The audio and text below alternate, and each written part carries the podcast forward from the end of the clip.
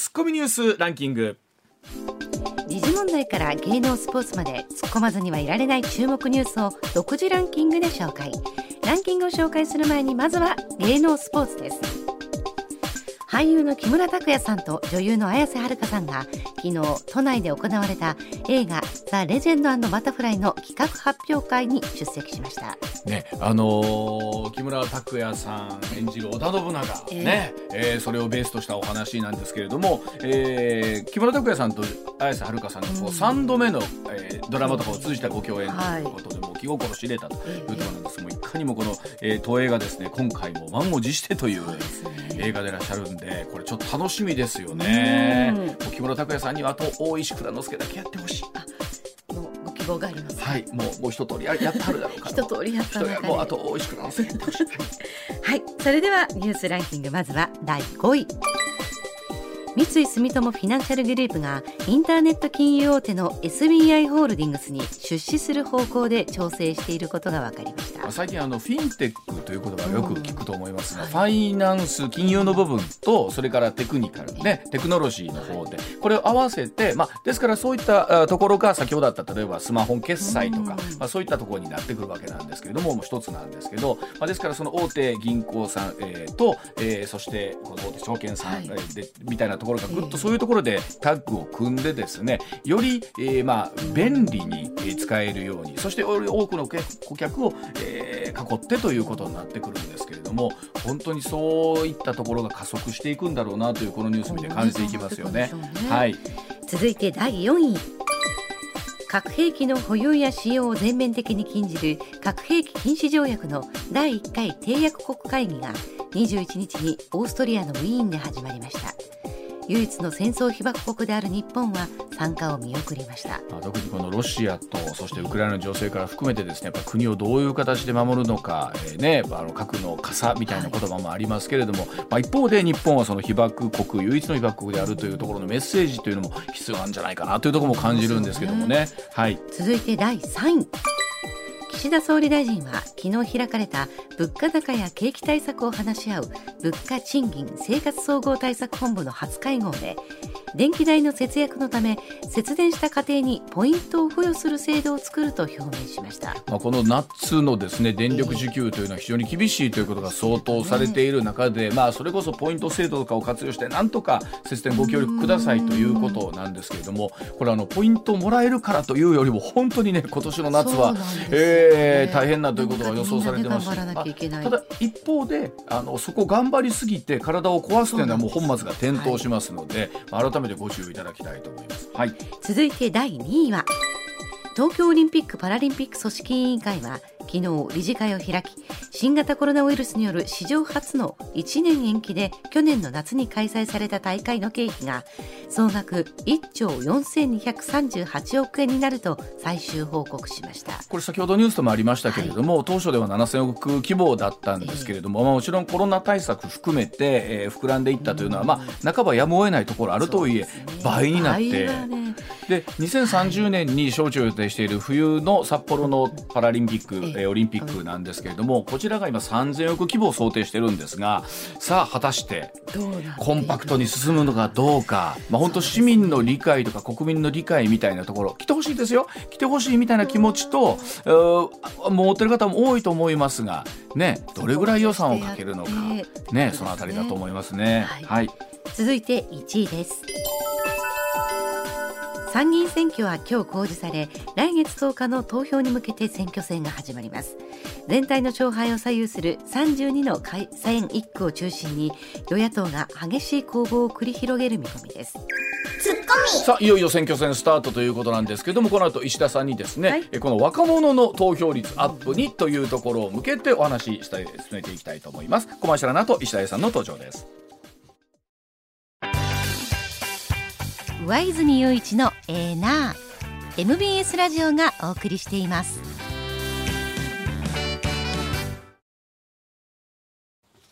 さあ時刻6時22分回りました。ここからは石田英さんでございます。石田さん、はい、おはようございます,、おはようございます。よろしくお願いいたします。さあ先ほどニュースでもありましたけれども、はい、いよいよ参院選公示ということになりましてですね、うん、124の改選プラス補選が一つ補欠が一つということで、はい、まあさっきもありました。32の改選1人区ですよね,、うんね。ここのところがまあ常にその参議院の時はね、どうかと言われます。けれども。あのその前にこれが18日間の選挙戦に突入しましたという言い方なんですけど、参議院っていうのは大体17日間なんですよ。はい、1日今年は今年は今回は多い。多い。あの明日がですね沖縄慰霊の日になるんで。あえー、そこに、まあ、あの工事日をぶつけてるのはやめようということで。じゃ法律でね要は少なくとも10日前にはじゃごめんなさい、うん、17日前には工事しなきゃあかんと、うん、投票日の少なくとも17日前には工事ですか、うん、少なくともなんで、さっきなんぼ伸ばしてもいいんですよ実は、ただあんまり伸ばしたくないっていうのが、特に現職の人なんかそうでしょうね。あの、言うたら言うたら現職の議員さんっていうのは、講師で言ったら守る方じゃないですか。そうですね。攻めてくるのが新人さんじゃないですか、はい、でね、できるだけ選挙期間は短い方が、あの守りやすいっていうのあるよね、はい、まあそうですね、うん、でも一方で参議院はやっぱりこう任期がね解散もありませんので、うん、そうそうそう。6年間まあ改選半分ずつですけど、うん、6年間はね、はい、あの活動できるということですから。そうです。でまあただね一日伸びるとやっぱりそのあの選挙活動をするときにお金払ってお願いできる人っていうのがあるわけですよ。はい、そうですね。選挙事務所で働く事務員さん、選挙事務員さんとか、あと、あの言い方はねあれ労務者って言い方するんですけど、はい、要はポスター貼ったりなるほど。これはもう選挙であのごめんなさい。法律です労務者の方みたいな、これはそれぞれ1万円なんですよね。うん、で、えー、労務に就く人っていうのは。単純労務例えばね、えー、少子貼るとかさ大変なのよ。あれあの全部だから印貼っとかないと勝手に 勝手に配れたりできないんですよね。ね、少子貼りなんてさとんでもない手間なんで。いやそうですよ。あれは例えばその日当1万円払ってやってもらうわけですよ、うん、あのビラ貼りなんか大変ですよ。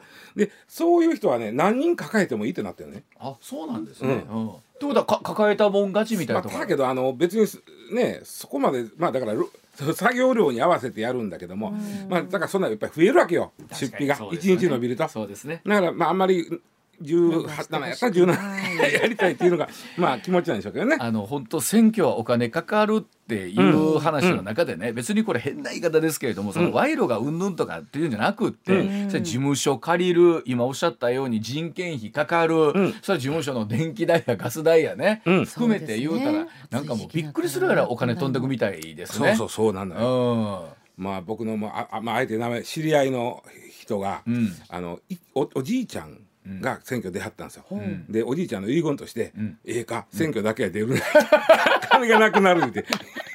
遺言。全部使い果たした。いや、うん、そうそう、だからそれこそこの時期いろんなところで実はよくよく見ると選挙グッズみたいなものがあってね、えー、ポスターうちだったら、えー、これぐらいのロットではいはい、この値段でできますよとか、はい、えー、いうのがあって、うん、えー、いわゆる候補者もちょっとでも経費を落として落としたいえー、まああるんですけどね。ねでまあ今回この6年えっ、ー、とね、うん、まあ今回18日間と言いましたけど、うんうん、実は6年前も18日間同じ理由、はい。うん、だから公示日と選挙投票日が同じです、6年前は、うん、えー、22日公示7月10日投票という。たまたまです、ここは別に、うんうんうん、でこの6年前に何があったかいと、うん、18歳から投票できるようになった。そうか。じゃあまさにそんなニュースからでは今日はお伝えしていきたいと思います、こちらです。参院選若者の投票率アップへ高校で投票呼びかけということでございます、うん、さあ参議院選挙が公示されるのを前に21日これ昨日ですが長野県など、えー、若者の投票率を上げようと大町市かなの大町学用高校で投票を呼びかけるチ,、えー、チラシやマスクを生徒に配りました、うん、えー、この学校ではおよそ200人の3年生のうち50人ほどに選挙権があり初めての投票を迎えるということなんですね、えー、前回3年前に行われた参院選挙の18歳と19歳の投票率31.56%、えー、長野県の選挙管理委員会などは若者への啓発に力を入れているということです、うん、えっと、6年前は、まあ、初めてのお、まあ、18歳からの参政権ということで、注目されたんですよね、ん。だからねあの政党もねちょっと若い人向けの公約も言ってたの、え気引くような、ところがもう今回あのもう投票率めっちゃ低くなったんで、2回やってみて、参議院で2回衆議院もやってますからね、はい。えー案外18歳19歳の人投票行ってくれへんなということが分かったんで、若者向けの公約はめっちゃ減ってるんですよ。これもなんかそれで演歌いう話なんですけどね。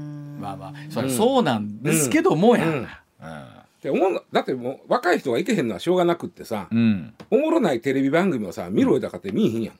もうそんなもう石田さん、ドストレートなボールを投げてまあでもほんまそういうことですよね。うん面白くない番組を見ろ言われてる状態で。だから面白くない選挙に行け言うてるみたいな感じってことですよね。そうそうまあでよう言うのはそのまあ一斗缶と損すんのあんたらやでるからそりゃそうなんやけども、うんうんまあ響かへんな。何言うたかて。そうですね。それはね、出す側と政党側から言うとですよ、うん。ある程度ご年配の人の方が人口の割合も多い、その人らが投票に行く、ほなその人向けの政策作るって。それはそうなりますわね。うん。そうそうそうそうそうそう。票を獲得するには、あのーまあ、今回もおそらく投票率は低くなるんですけども、えーやっぱり18歳19歳の人の関心が低いっていうのもその予想される投票率が低くなる理由の一つなんですよね。はい。これでもね例えば18歳とかで初めて選挙権持つとするじゃないですか、うんうんうんお結構若者の中でねいや、せっかくなんで行きたいって言ってる声もそ,、うんれこそ6年前結構聞いたじゃないですか。そうなんですよ。うんそうなんですけど、おもろないんで番組がということですわな。いやつまり出している公約だったり政策に若者に響くものがないっていうことですよね。ないということですね。うんでやっぱり特に19歳が低いんですよね。あ18 18歳ははまだ自分で選挙権得たっていう喜びがあるからですね。あと、まあそれと高3か、まあ、この時期やったら、えー、と大学1年生かとなってくるんですけど、うんまあ、19歳もう大学生の生活も随分慣れてきてますんでね。ちょっとそれどころじゃなくなってそうそう、ますかもう夏休みですから、なんせ言うても。まあね試験もあるしね、ちょうど今頃。そうや試験な。中、試験中ですね確かに。うんあいわゆるあの前期テストみたいな感じですね。前期末テストとかね。まあ、そんな感じみたいな、まあ、まあ、低いんですけど、それよりもね、まずね、全体の投票率から言うと、ん。前回が史上2番目に低かったんですよ。うん。前回3年前。3年前。48.8です。もうびっくりするね。これ、まあ、いや、まあ、選挙区と、まあ、あの、全、なんていうの？比例区があるから、うん。まあ、選挙区の話しますね、はいほぼ一緒なんですけどね。選挙区が48.8で、これがあの、50%を切ったのが、い1995年以来2回目。うんあ95でも切ってるのか95年は、あの、もうちょっと低かったんですよ。44.5 44.5ありました、うわが95年で、で、なんかあったんですか。3年前が48.8で、でこれでまあいや95年について低かったやなとは言うてるけど、95年と3年前と比べて全然違うのは、んまず期日前投票は95年にはなかったんです。ああ。期日前投票の充実がここ数年かりね。大きいですからそうです。期ね日前投票できたのはそれが2004年ですから、ん。95年にはありません。それともう一つ、これが大きいんですけど95年は投票は6時締め切りやったんですよ。あれだからさ今8時でしょ？8時です。やっぱりその2時間大きい大きいめちゃのがねくちゃ大きい。大きい。でこれがあの98年から、うん。あのーまあ、8時になったんですけどこれ95年があまりにも低かったから、うん。ちょっとあかんでいうことで、ん。えー6時投票締め切りを8時にしたんです。うんうん。ね。ということは95年は6時までやは期日前投票はなかったわの44なんですよ。はい。44.5。はいなるほど、で3年前は8時までやったわ。は期日前投票がもう3分の1ぐらいの人が期日前投票すますような状況でね48なんです。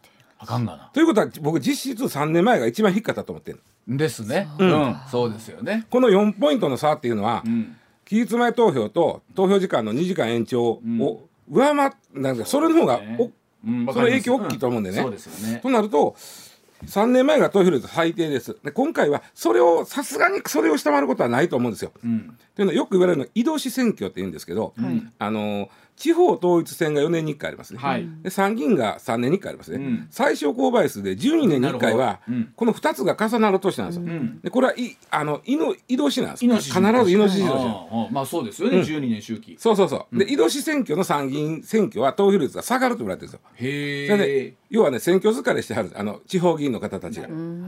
自分たちのあのいわゆるこう頑張って現場でね 働いてる。やれはいやれやれと思って、またすぐ選挙言われても、っていうのがあったけど今年はもう4月統一地方選挙ないもちろんなかったんで、はい。去年あ前回よりは上がるやろうなとは思ってます。うん。でやっぱりポイントとなってくるのはそのうんやっぱり若い人の投票率かな。あのどういうかな、まあうん。ちょっと上がる。50はそれはいくとは思うんですよ。前回の48.8を下回ったらはい。大事件です、うん。そんなことあったらねもう日本の 何があった？政治は何やねんとあのその選挙自体に意味があるのかっていうこそとにうなんですよ。なりますよね。そうなんですよ。いや例えばね2013年の参議院選挙あったんですけど、あの、えーこの時は選挙区73なんですね。うん。うん、選挙区だけで考えてね。はいはい。で自民党の得票率は42.74%、うん。まあ42%が自民党に選挙区で選挙区でね。選挙区入りました、でもこの時の投票率が52%やったうん。ということはうん。絶対得票率これかけた。うん。は22.5、うんうんうんうん。それは自民党に入れた人ははい。人口の人口のね。22.5%ということなんです。よ。つまりにに22%パーはいそういうことです。ね。そうです、はい。22.5%の人が自民党に入れたけど投票率が低かったから、ん。自民党ボロ勝ちしたんです。これがねすごいですよ。22.5%の人しか自民党に入れへんなのに、はい。参議院の選挙区では、65%が自民党が取ったんです。はいはいはい。うん。うん。やっぱこれはやっぱりいけへんからなんです。いやそれは別に自民党がええのかあかんのかじゃなくてね、はいはい。その民意としてはどこまで反映してるか言われますよね。だからざっくり有権者の5分の1ほどの人の信任でしかないのにっていうことですよね。そうそうそうそうそう、でシャアのにまあうんそういうことがあるんでまあ言ってほしいなというのは思うんですけどまあ先ほども言ってたように今回はその対立軸がおまへんこんあの今回いろんな人がね、うん。多分争点なき参院選というふうによく言ってますが、うん厳密と石田さんはこう選挙のプロとしてというかどう思われます、そこは。ないというかあのよく言われてる岸田さんが争点を作らないようにしい。うん。いやだから僕ねそれはちょっとあの文句が言いたくて文句言いたいというのはその、争点なんてもともと政治家は作りませんよ。メディアが作るんです。ああなるほど。メディアが作ったらいいんですよ、せこれが争点ちゃうかはいら、はいはい。うんもうそれあんまり言うてけへん。なんか争点ない争点ないっていうのは僕どうも自分らがうん。サボってるよだけの気がするんです。よ、ね、もっとこちらのメディアの方で議論を起こしていかなダメなんちゃうかと。多分ウクライナ情勢見たかて、そのだって嫌じゃん戦争。そう。弾当たったら痛いし。誰だって嫌嫌やろ、うん。でそれに対してお金がいるのもしゃあないかなとみんな思ってるわけじゃないですか、うん。しゃあないかなやねんけどじゃあそのお金どうするかという議論は、はい。実は今回避けてます、そうですね。うん。ね、コロナだってさ、ん。なんとなく今 まあ落ち着いてきてるような。やけど実は政府は何にも動いてないですよそうですよね。むしろ経団連がいろいろ言うてるだけで、うん。今いろいろ例えばこの今目の前にあるついたて、うんこれいらんでって経団連が言うてるわけですはい。この間ねあ。こんなこんなですねうん。かえってあの空気の流れ悪するからいらんでって言ってるわけですよ、うんでそれを政府は相変わらず、んいらんでとも 何とも言わへん。まあどうですか？マスクについては熱中症の恐れがあるので、はい。うん。あ屋外では外しましょうぐらいは。まあそれはね、やってきましたもうん。うん。まあ、でもまあ経団連の話またちょっと日はそのこの話また日改めてありますけど、はいはいなかなかその言うてくれへんでしょ。そうですね。争点にならへんし、みんなそんなマスクは外したいに決まってるわけじゃん、うんうん。で外すきっかけを作ってくれることでしょ？あの二類から五類へみたいな話もまあ、あのどっちがいい、まあどっちがいいですかっていうのもあれですけど、はい。議論にはならないなってないですもんね。もう一歩でも議論するとこあって例えばよく言われるのがその GDP、はい。GDP はこのうーん25年ほどは全く増えてません、うん。でね今回はい。あちょっとまたこれ経団連が発表したのが、ん夏のボーナス、ん。大手の企業ははい。めちゃくちゃ増えましたよと、で言ってましたね。うん。去年に比べて、うん。おそらくこのアップ率14ぐらいあったかな、そうですね。14ぐらいあったと思うんですけど、このアップ率は、えーおそらく今までで史上最高やった一番高かったですよね。うん。その前の年、去年がコロナでめっちゃ抑えられたんで上がったようになりますけども。で例えばこその時にそれいいんですよ、うん。まあいいことなんです、いいお大手だけでも上がってね、はい。ところがもともと安倍政権が始まった時は大手が増えたら、うん。トリクルダウンで下まで落ちていくって言ったでしょ、はい。中小さんに行くんじゃないかと。ほんまやなと、うん。なのでちゃんと下まで落ちるような仕組みを作れよというのは言ったらいいわけです。よ、うん。それは政治の仕組みはい、ですよ、そうですね。大手の人上げたけど、それをまあもちろんその下請け云々もあるやろうけど、ん。日本の中小企業全部に行き渡すのが、うん。大手のなんちゅうの？仕事変えてそれちょっとちゃうよ。それ政治の仕事になってくるわけね、うんうんあと円安もガチャガチャガチャガチャ言うてるけど、うん。もう円安で日本の大手企業は、うん。もう今まあ空前のそうですね。決算出してんのよ。そうですね。で今ちょっと GDP 言うたけど円安ってね日銀って10%円安になったら、うん。GDP0.8 上がるんですよ。とか言いますね。はい、うん、っていうかもう今な20%ぐらい？そうです。そう。そうですもっととかな、はい。なってるよね？20%以上。20%ぐらい上がってます、えーうん。円安になってるなってます。ということは、はい。それだけで GDP は1.6ぐらい上がってるはず上がってるはずです。ね？うん。ということは税収が増えるはずなんですよ。そうです。その分。そうです、でそれをでも上がってるとはいえそのほとんどの人は円安はかなんと思ってるわけですよ。うん。そそれはなんでか言ったら、ううん。ほとんどの人は輸出なんかせえへんから。そう、うん、輸出するのはやっぱ大手企業さんですからね。そうね。大手企業はあ輸出ってさ、んすっげえ面倒くさいやん。ーうん面倒くさいです。だって俺が今日からさ、ん。輸出するわって何か、うん。どないしようって思うやん。まあ、まあ残念ですけどね。ね。そんなにできないでも今日輸入することはできる。そう輸入することはできまそうすもんね。ね。ね、もう買えばいいわけ。輸出するって一手間かかりますもんね。もう一手間どころちゃうで、ん。めちゃくちゃルートを作って、う。ん。決済の方法も考えて自分が。そうそうそで輸出ってそう簡単にできへんわけ。ううん。でほとんどの企業は輸入してるから、うん。円安になったらかなんなかなんな言うてるけど、はい。大手さんはうん。輸出ができる能力があるから、はい儲かるわけね。だ。からここにものすごいギャップがあるんですよね。うん。でその調整するのは政治の役目なんですよ。と思いますおっしゃる通りだと思います。えそれを例えばこういうシステムを作ったら儲かってるからこう儲かってるとこは税金入れてくれます、うん。その税金をどうしたらこうんう、うん、下に、えーまだトリクルダウンとは言わんけど、まあ、ん。苦しんでる方に回せるかいう議論はあんまりせんの。今あるお金でとりあえずちょっと今借金してうん。この借金でうん。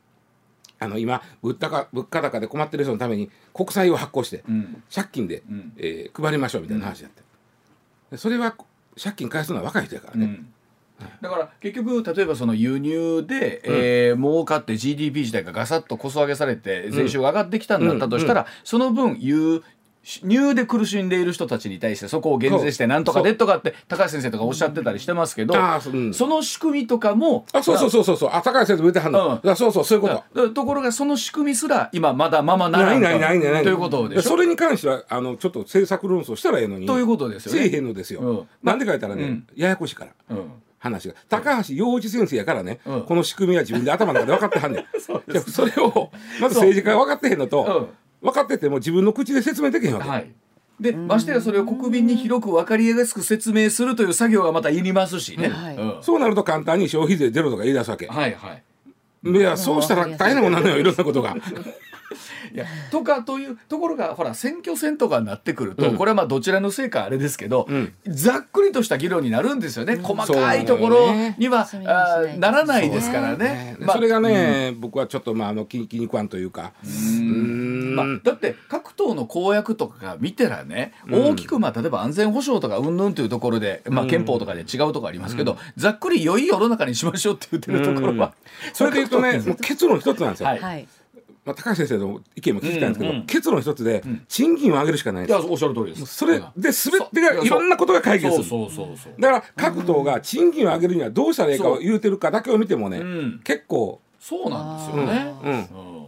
結局雇用と賃金ですもんね。賃金オンリーです。もうそれでいい、うんで今回大手企業さんの賃金は上がったわけですね、うん。まあ、ボーナスやけど、それをどう波及させるかっていうのは政治のそれこそ仕組みにあるんだけども。結局その30年間それをずっと言いつつ全くもって具現化されてないっていう感じ全ですもんね。然賃金は全く上がってないんですよ。でもあい今起こってるいろんな歪みは全て賃金由来なんで、うんうん、だから石田さん前ほら、えー、と金曜日にやってくれたのかな、最低賃金の話とかもそうじゃないですか。そうですそうです。うん。うん。でも最低賃金を上げればいいんだけど上げたら上げたで会社ってその分あの社会保障も含めて払わなきゃいけないものもあるからうんうん会社としてみればそう簡単に上げられないし。上げられへんうんでも上げへんことには、えー、と生活ができない人がたくさん出ていろんないくるわけで。ろんなあの数字がに関わるんでね賃金は。そう。でところがおっしゃるように本当にそれをわしゃっと上げるとなったところで、じゃあ最低賃金の分で生活してたら本当に生活できるのかっていうととてもじゃないけど。1500円でもめっちゃギリできへんぐらいだから、ね、でしょ？まあ、なんとかもう常に火を灯す、うん？言い方で時給1500円ですわでしょ、うん。ほんならまあなんなら年に一遍ぐらいちょっと旅行も行きたいな、うんうん。温泉も浸かりたいななんてとてもじゃないけどみたいな、うんまあ1500円やと年に1回安いとこ行けるぐらい年に 一回休みいやそれぐらいの計算で言だったらよね、うん。うんだからほんまはそんなことも含めて、えーおっさん世代だけじゃなくって、本当よ。若い世代のもっと刺さるそうです。ところにね。政策をね、えー作っていかなあかんしで次の話もねあごめん。実はいやいや、うん。これも賃金あなるほど。賃金に関係するんですよこれ。そうかもしれない。これはそのはい。お話いきましょう、こちらです。えー時刻6時42分回っています。基礎年金の目減り対策検討へというところでございます、さあ年金の支給額の伸びを抑制する仕組みの導入に伴いまして基礎年金の給付水準の低下が懸念される問題をめぐりまして厚生労働省早ければこの夏にも目減りを抑える方策の検討に着手する方針だということなんですね。厚生年金の保険料の一部を基礎年金に充当して財源を確保する案を中心に議論される見通しで、2024年末までに改革案をまとめた上で25年の通常国会で関連法改正を目指すということなんですが、これもパッと聞いた感じなんだなんのこっちゃわからへんでしょ。という話ですよね。えっと全ては賃金が上がれば解決する話なんです、はい。これもね。はい。うん。でまずその、えー基礎年金のまあまあ国民年金とか、あー僕らやったらその厚生年金の,、はい。あの1回部分、うん。国民年金と一緒ですよ、はい。名前がちゃうだけで、うん。基礎年金で額もあの保険料も一緒、うん。でこれが目減りしていく問題というのがですね、うん。でサラリーマンの場合は報酬比例部分も目減りしていきます。うん要は年金全体が目減りするっていうのがあって、これはあの2つ理由、ん。2つ理由、うんはい。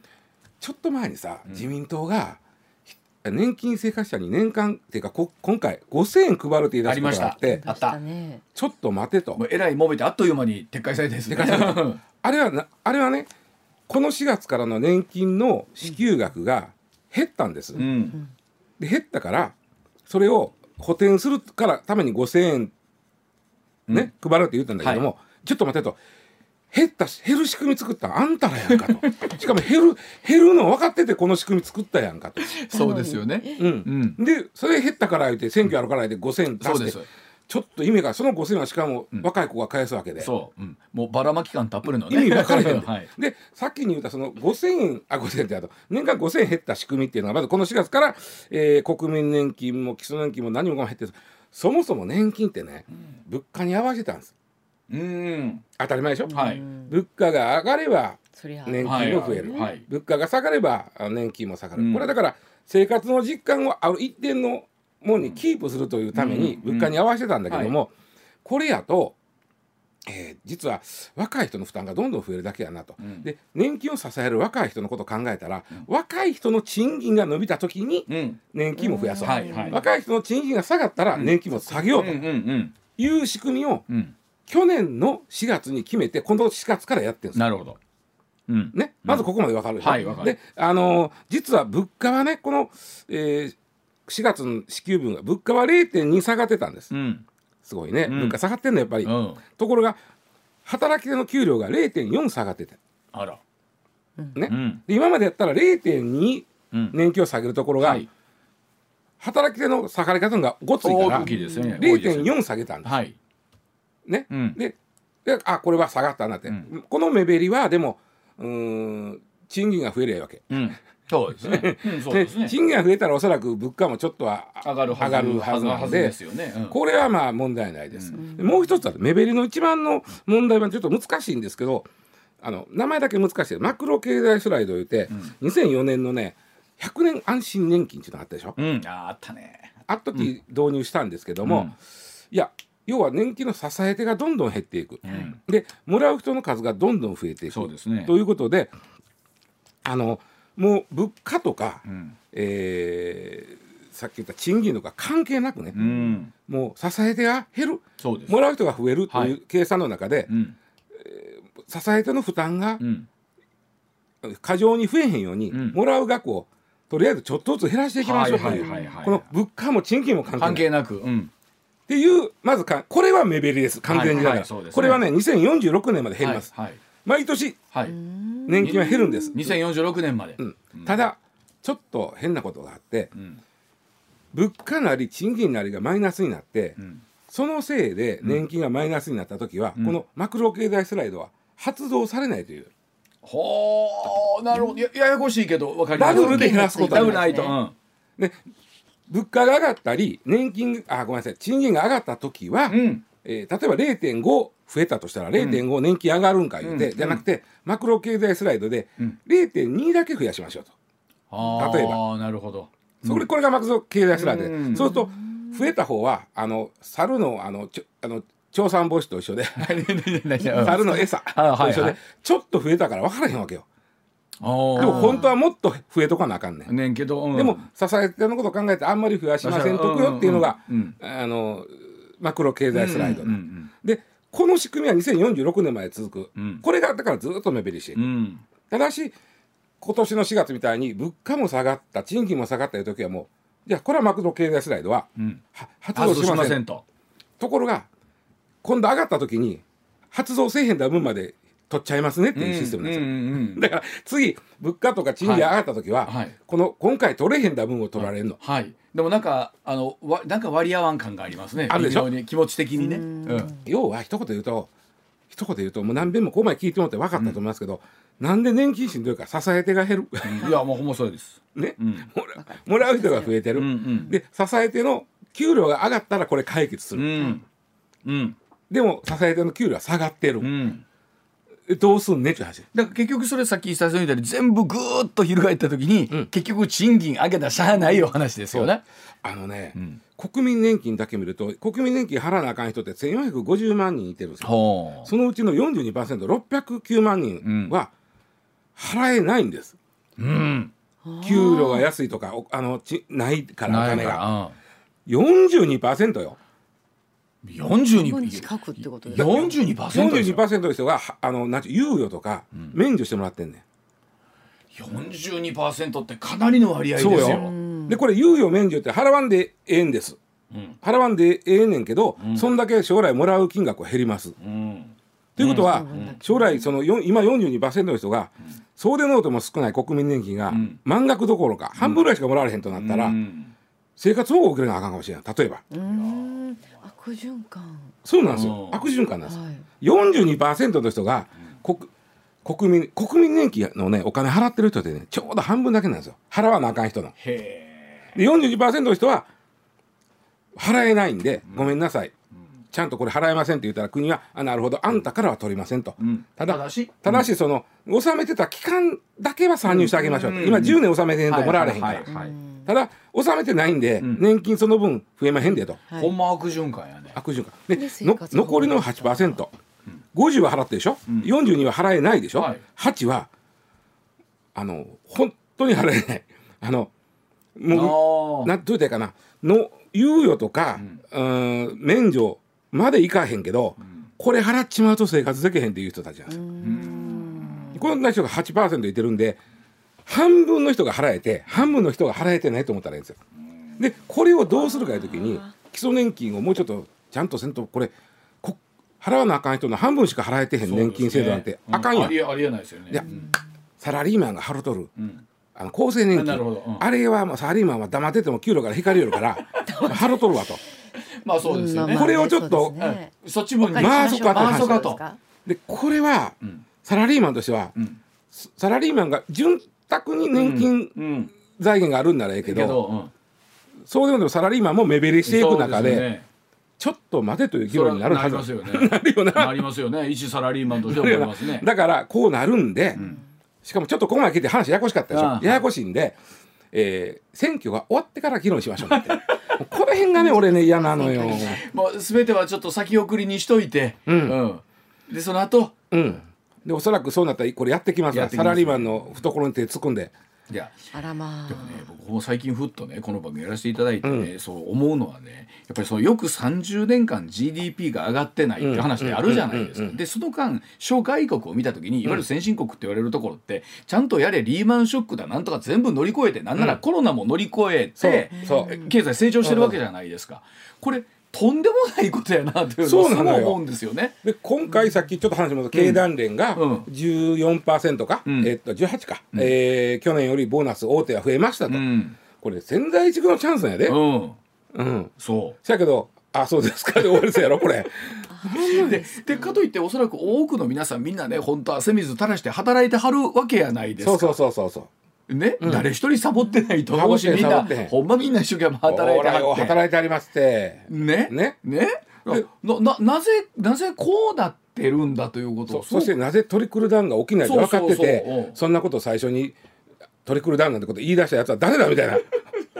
ここまでやって起きひんやないかいと。はい。ということは、まあその政策に問題があるのかそうそうそうそう。ん。ね、何なのかっていうことだと。でこんなさっき今言った年金もねなんかこう、だからもう接近詰めなんですよ。これ今どうしようもないわけですよ、うん。だから小手先のこちょこちょこちょこちょいじって、ん。ごまかしごまかしごまかしごまかしきて、うん。来て今なんです、うん。ででまあ、確かにでまた皆さんすごい真面目だし、うん。ななので、まあ、それでもなんとかしはるやないですか。生活はガソリンが高なった言うたかってそれはもうなんとかせなしゃないしいうところもあるし。もう怒ろう。でもほんまになんでもうこれ今日もうさっきから30分以上こんな話してますけど、うんうん。全てはうん。賃金が上がれば解決するんです、はい。賃金です。そういうことです、賃金ですうん。ね、そのだから誰が賃金を上げようとしてくれてんのか。はい、それを今回の選挙とかで、うん。しっかり皆さんの思惑、あの政党のお話を聞いて、えー考えてみると。消費税減税？そんなもんできっこない？そんなもん。今はね、そうできっこねそしたらもう賃金を上げるのをどこがやろうとしてんのかですね、うんはい、それがまあもしかしたらその投票先の投票行動の一つのヒントになるかもしれない、うんはいということでございます。はい、えー時刻6時53分でございます。コマーシャルの後もお話し続けてまいります。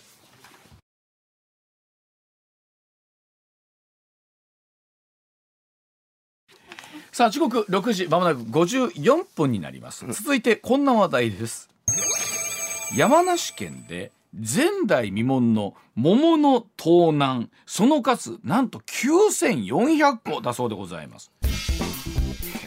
フルーツ王国の山梨県、えー生産量日本一を誇る桃あ全国一を誇る桃が出荷直前に相次いで盗まれているということなんですね、うんうん地元の JA さんによりますと大量の桃が連日のように盗難に遭うのがこれ前代未聞でございまして、えー山梨県警によりますと桃の盗難6月中旬以降ですよね、はい。えー京都地域の山梨県の笛吹市の計9カ所で発生しました、えー20日までに高級品種である氷川白鳳など9400個盗まれまして被害総額は237万円にも上っているというもう不届きなお話でございます。あのまあ金額もさることながら、うん。一年間一生懸命作ってある日朝起きたらなくなってるこのはい。なんて脱力感ってあれやろな、はい、これはあの僕も聞いた農家の方生産者の方にしかわからない、ね。この苦しみみたいですね。おっしゃるようにね。1年間、うん。雨の日も風の日もこんな日もずっと世話してそう。おいしなれおいしなれ言うて作ってくれはって、まあ、お金はまあおお大事やねんけど、うん。なんかこう一年間の自分の人生をこうなんかこう踏み入れられてるような感じやもんな。皆。さんそれおっしゃる、うん、ねえ。うん。これほんでねあの実はあのまあ果物とか野菜泥棒っていうのは昔からあるんですよ。うん。江戸時代ねこれ大罪ですよこれほんまに。ああ。まそうですね。昔やったらもう、うん。もうもうみんな村人が捕まえてどつきましたよ、まあいやまあまあどつきますねはい。そういうね、うん。もうあの刑法がしっかりしてん時はもう備えしてた、うん。であの2018年にん。農水省が、調査した。僕もそれ以前知らんからこれが初めての調査ちゃうかな、一番盗まれた農作物うん1位？なん。や、いやな何？だあのなんかでも白菜とかそんなんじゃないんですか？えっと、白菜は2位です。あ白菜にこの年がねおそらくね葉物が高かったんちゃうかな、い2位がキャベツ白菜うん。とブドウなんですよ。これが2位で同率、は1位桃なんですよやっぱり。やっぱ何？やっぱ高いから。高い。うん。まあ美味しいしね。美味しいし。で僕ちょっと桃狩りでしたことないんだけど、うん。あの袋みたいなやつついてるやんか、あはい。だからそこを持って上をプチップチンってやったらもう取れんちゃう？もうもううまいもんな、まあ、俺考えたらもう振り返った時に一番好きな食べ物桃かもしれへんな。いやあのフルーツの中で。わかる。うん。それはだってあれがいっぱいあるところが桃源郷やなわあけやねんから。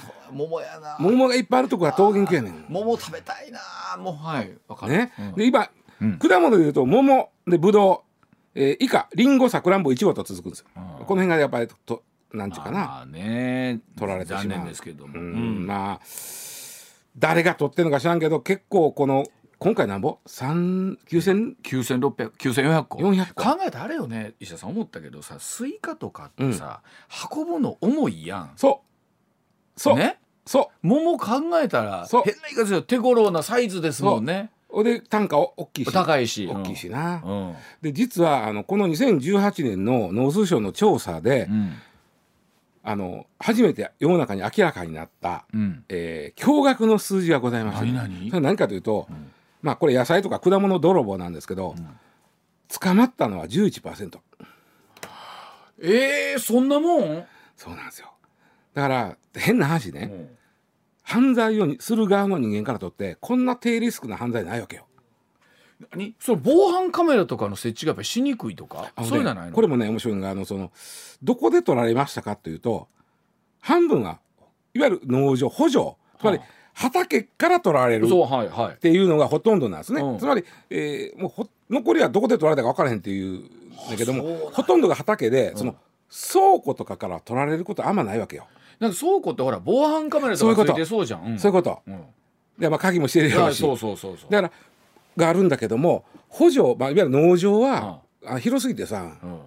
なかなかほらカメラとかつけられないですもんね。大変でしう。ょ、ん。で中にはねつけ取っても盗んでいくやつもね堂々あと、ーうん、でもそういうのわやっぱ分かんないもんなんですか？そのそうやね。追跡しても。分からへんって。どこで取られ、どこで取られるか補助は分かるけど、うん。その少なくとも倉庫ではないっうんうん。ていうのは分かってるから、ほんで捕まる率が1割。11%で低いね。低いでしょ、うん。だからこの手のあの犯罪がなくなれへんのはまあ変な言い方、うん犯罪者にとってこんな低リスクな犯罪がないからな。あと明らかにさもうこれまでご再生になるこう食うに困ってでもない感じなんじゃないんですか？うんそういうこともまあまあ時々あるんですよ。時々あるんですけど、あのこういうことが起こるとねなんか、あまあ、外国人労働者がどうやらけどそういうこともありましたけども、うん。案外ね日本人のいやそうですよ多いのよ。ねそうだと思います。うん。だからまあ誰が不届きかで別に外国人だけは不届きなわけなくて、うん。日本人も不届きな人いっぱいおるんでうね。ん。うん。まあでも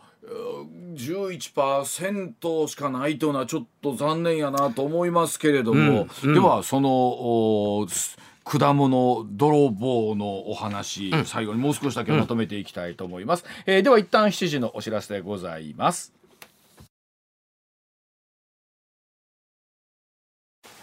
やっぱ桃食べたなってくるんですよ。なってきたなってきたなってくるんですけどたでもたそんなあそうアナウンスセンターではね、はい。向川さんの山梨県産の桃と、うん。あの西さんのの岡山県産の桃で揉めてるっていうのがあなるほど。はい。毎年送ってきてください、毎年あのなんか桃論争があるんですけど俺も参加して。いやいやあのいや あの論争があるだけなんでああの我々はただただ巻き込まれてるだけなんですけど、はい判断するときはあの試食の時はちょっと呼んでもら呼んでもらいたいです。またあのそれぞれの地域でね、うんあのそれこそ山梨なんかちょっと固めの桃で、あそうそうそう岡山はちょっと柔らかい桃でそうそうそうそうというねありますもんね。お湯でさっとくぐらしたらピュッてめむけるやつが言うなあれ。桃うまいなやっぱピーピーピーやっぱうまいな。うまいな。桃がいや響きがいいなはい桃ってもうもうあごめんなさい。いやいや ほんでねそのまあ、えー、さっきこれこのうん野菜泥棒果物泥棒の最大のポイントは捕まる人間が1割しかおらなそいうことそうそうそう。で、これ実はもう一つ最近難儀なことがあってね、うん。実は農業機械が狙われてるんですよ。機械？っうん、ていうと？でトラクターとか。あはははあ。のーまあそういうやつ。うんうんはい耕運機とか、うんこれをねこれはどっちかというと組織的にやっとるね。それはん何？どっかに持っていくんですか？な取ってどうするの？それこそ売るの？売る売る売る。売る。あ。売る売る。外国にもできゃめちゃええ値段で売れるから。でこれは実はあの北関東でめっちゃあの取られたことがまあ農家の人が。農家の人もさそのおまあ明日もここのねうん。たトラクターでやってたと、はいで明日続きこれ明日しよう思うと、はい。トラクター置いていくわけですよ。あなるほど。なそれを狙われてるんですか鍵はもちろんかけてるよ、うん。だけどそれごと行かれたら外しよるからね。あのなんていうのやっぱりさあのそういう地域の方ってさ、ベースが性善説じゃないですか、ん。あのこんなん置いといても誰も持ってかへんしそうそうそんなことを夢にも思ったことないみたいな感じでしょ？そうですね。さっきの果物とかと一緒やねんけども、うん。その倉庫に入れてる、いわゆる車庫、うん。車庫に入れてるトラクターは持っていきにくいわけですよ、まあ肉なんかわかる、でもその補助に置いてるねとかは、持っていきやすいっておかしい。でね。やっぱりねそのい春先ってさこれそれこそ畑耕したり苗植えたりするから、機械が活躍する時なんですね、うん。でそこに置いとくから、うん。春先にすごい盗難があって実はあのー前のとあのね、えっとこれはいつやったかな？2021年去年。1月から8月、これどうしても春先に多いんでこの数字なんですけど、はいはい。はい1月から8月、えー特殊自動車215台やられてる。15 15件か。215件。結構な数ですね。県やからひょっとしたらい農家一軒に2台行かれてるかもしれないわけね。うん。でこれはですね実は2020年の梨時期よりも5割も増えたんよ。5割も増えてるんですか？5割増えた。で面白いのがこのはあんまり増えたから警察もいろいろ取り締まり頑張って、ね、うんほんで去年のその8月、これなんで8月の数字かまでの数字書いたら8月以降、あのスリランカ人グループを捕まえたんですよ。あそうはいはいはい。この農業機械ばっかり。はいはいうん。取っとったやつを、はい。こいつらだけやないねんけど、うん。これ大グ一大グループやってね、ええええこいつらを捕まえたから、それ以降ぐっと減ったのがあるええそんなに？あのーそれ今年はですね去年より6割減ってるんですよ。へえ。トラクター盗まれるじゃあやっぱり組織的なもの大きいんですね。大きいっていうかその割合特にでもすごいね。これ農業機械に関しては売るとこまでかいるから、まあそうですよね。そうなるとある程度さっきやないけどいやそうでしょうね。ね輸出する方が大変やからなるほど。まあ、それはあの非常に特殊なもんですから、うんあの必要な人は欲しいけども。ルートがあるとこしかそれ取れただ農作物はそれこそ取ってしもてうち、で取れました言うて売っても分からない？そうわかんいないですもんね、うん。名前書いてるわけはないですからね。そうそうそうそうそうそう。はあで農作物はだからまだあのうんビニールハウスなんかはね、それこそビカカメラとかつけれるけうどん広大なさ畑はなかなかね、難しいおそらくそれぞれの地域の JA さんとかでもねこんなのが多発してるんで、いやなんとかしましょういうのやってらっしゃるとは思うんですけど、多分追っつかんのでしょうね。う。んだからもういや看板は立てましたけど、看板やんけって言われてしまうから、うんそりゃそうでしょうな。取るやつに。これ看板やんけって言われてしまうから。考えてみるとさあの僕らもねようそういう取材させていただきますけど、農作物物ってほら例えば獣害とかね、うん。あのやれ鹿が来るイノシシが来るとか、もうありゃ今度は人間もそんなんある、ん。ほんまに守らなあかんもう広い割にはいかものすごい少ない人でやってるわけじゃないですか。